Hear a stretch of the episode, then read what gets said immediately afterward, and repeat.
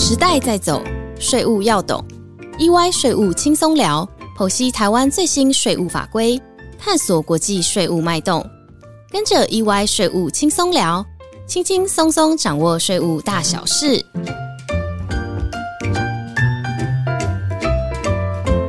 嗨，大家好，欢迎来到 EY 税务轻松聊。我是安永联合会计师事务所国际及并购重组税务咨询服务的经理付祥 Friedrich。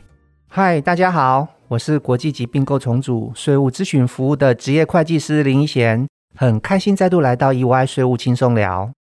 香港因为拥有简单透明且税率较低的租税环境，一直以来受到海外经营者的青睐。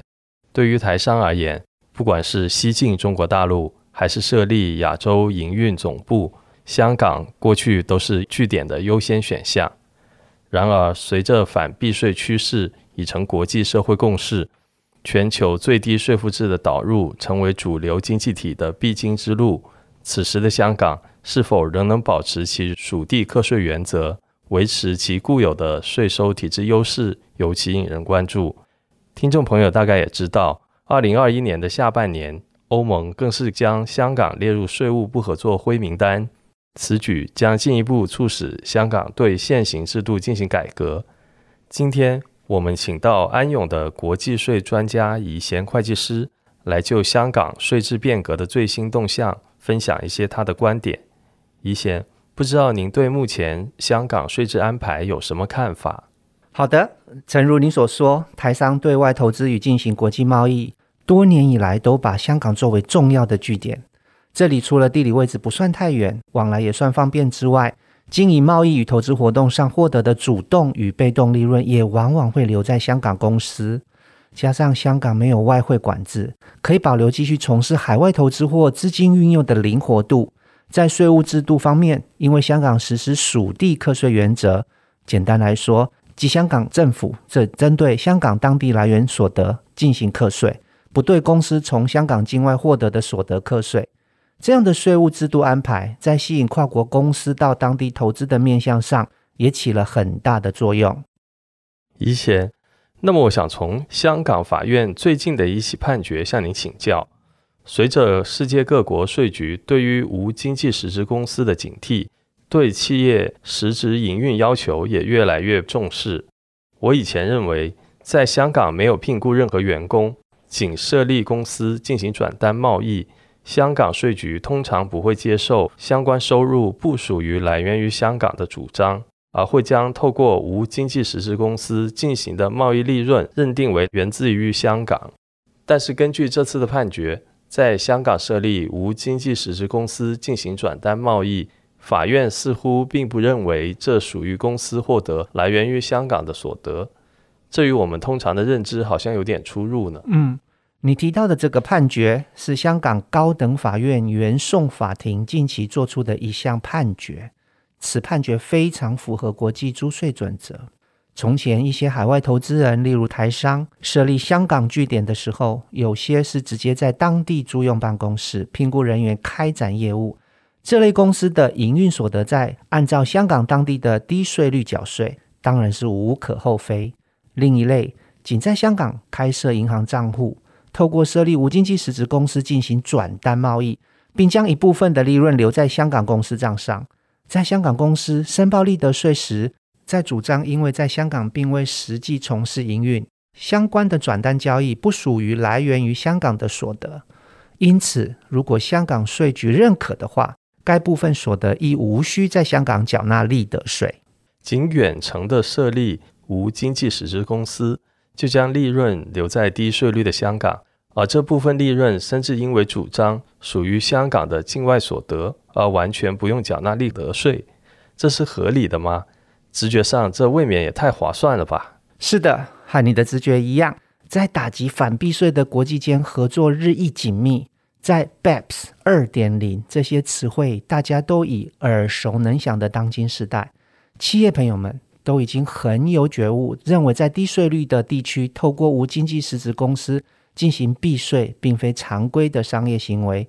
有趣的是，法官在这个案子中推翻了香港税务机关的决定，在一定程度上对这个直觉的判断做了符合国际租税法规的修正，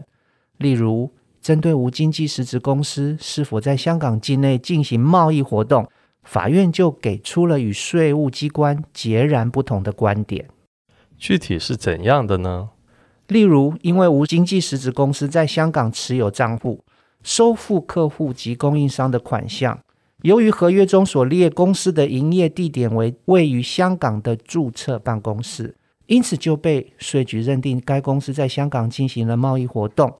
但法院认为，收款并非取得销货收入的要件，而是签订合约后的业务程序。此外，以注册办公室为营业地点，亦非税法规定的所得来源地点，因此认为该状况不足以认定无经济实质公司在香港境内有从事实质商业的活动。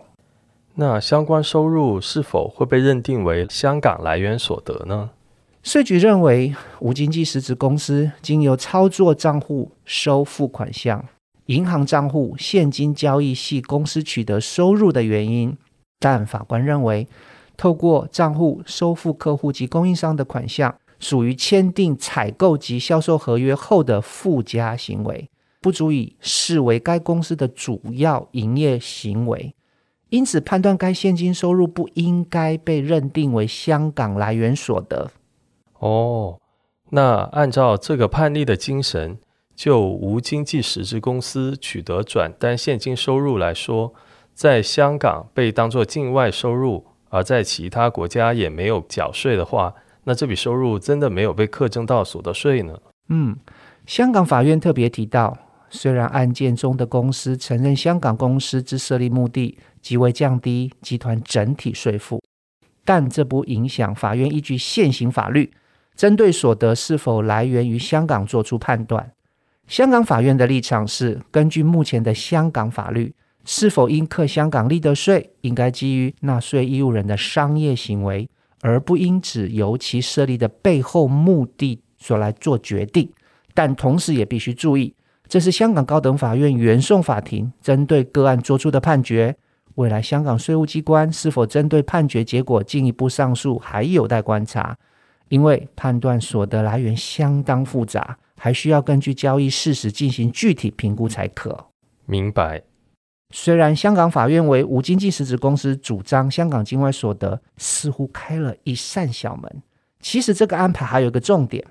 主导该交易的责任人都不在香港。以台湾为例，如果接收、管理订单等主要营业活动都在台湾发生，台湾税局可能认定香港公司的境外所得为台湾来源所得。而要求在台湾缴纳盈利事业所得税。假如台商企业故意将利润留在境外，以为不会被课税的话，可能会被台湾税局认定为是避税的行为而受到处罚。所以要特别注意，这世界上没有永远的境外所得。一个地方因为没有实质营运视为境外所得不课税，一定会被另外一个有实质营运的地方视为境内所得而课税。所以绝对不能将双重不课税认为理所当然的税务规划。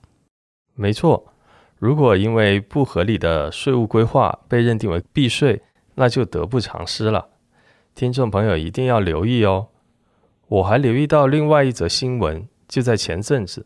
香港财经事务及库务局公布咨询文件，检讨离岸收入豁免制度。及所谓的 Foreign Source Income Exemption（FSIE） 制度，香港当局计划在二零二二年下半年完成立法程序，并于二零二三年起实施新的规定。能请您介绍一下这个背景是什么呢？刚刚我们讨论的案件是针对营业活动产生主动所得的角度判断一笔所得是否属于源自于香港，而这一则咨询文件计划推动的税务改革。则是针对股利、利息、权利金以及资本利得等被动收益，探讨相关利润是否来源于香港。税法修订的目的，就是为了解决欧盟因为香港对源于境外的被动所得不征税，可能导致双重不征税的疑虑。我们以往的印象中，在香港设立公司的目的，不就是要让从海外取得的股利、利息、权利金以及资本利得等收益不用缴税？难道未来这个印象又要被颠覆了吗？是的，根据目前咨询文件的内容来看，未来香港公司针对股利、利息、资本利得等收益不能满足经济实质要求，针对权利金不能满足廉洁度规则，相关的境外被动所得将被认定为源自香港，从而需要在香港缴纳利得税哦。不过也不用太紧张。香港当局在咨询文件中还引入了参股豁免 （participation exemption） 的规定，即符合一定条件的纳税人获得境外股利与处分资本的利得，还是有机会适用免税的。基本条件包括持有被投资公司股权超过百分之五，被投资公司的所得项目不得超过百分之五十，属于被动所得等。如果公司既不能符合境外所得豁免制度，又不符合参股免税的话，就会导致需要在香港缴税。还有另外一个补救的机会，即咨询文件中新规定的单边外国可扣抵税额规定。根据现行规定，如果被动所得已经被与香港签订租税协定的国家或地区课征过税负者，可以申请外国可扣抵税额减免香港税负。如果是未与香港签订租税协定的地区，例如台湾。就可以申请适用咨询文件中新提出的单边外国可扣抵税额减免香港税负，达到避免被重复课税的目的。我尝试这样总结一下：在香港，主动性所得有机会被法院认定为境外所得而免税，但是要注意是否会被其他国家或地区认定为境内所得而被课税。但被动性所得却因为最近的修法。未来可能需要缴税了，除非是符合条件的境外股利与资本利得，仍可以适用参股豁免。香港新的税制其实并没有加重纳税人的负担，反而是可以避免双重补课税，以免被列入其他国家的黑名单。同时，还提供了避免重复课税的机制，所以法规变得不那么简单。以后在香港做税务申报也变得复杂了。是的，香港税制的变化，特别是判断利润来自香港的标准，也是随着国际形势不断演进，值得大家持续关注。同时，就整个集团公司而言，香港公司是否课税，势必还影响到整个集团价值链和投资架构的规划，以及整体利润合理安排。香港税制的改变，势必引起台湾税务机关的关注。说到底。企业应该摒弃将利润或盈余放在某个免税天堂，享受双重不课税的幻想，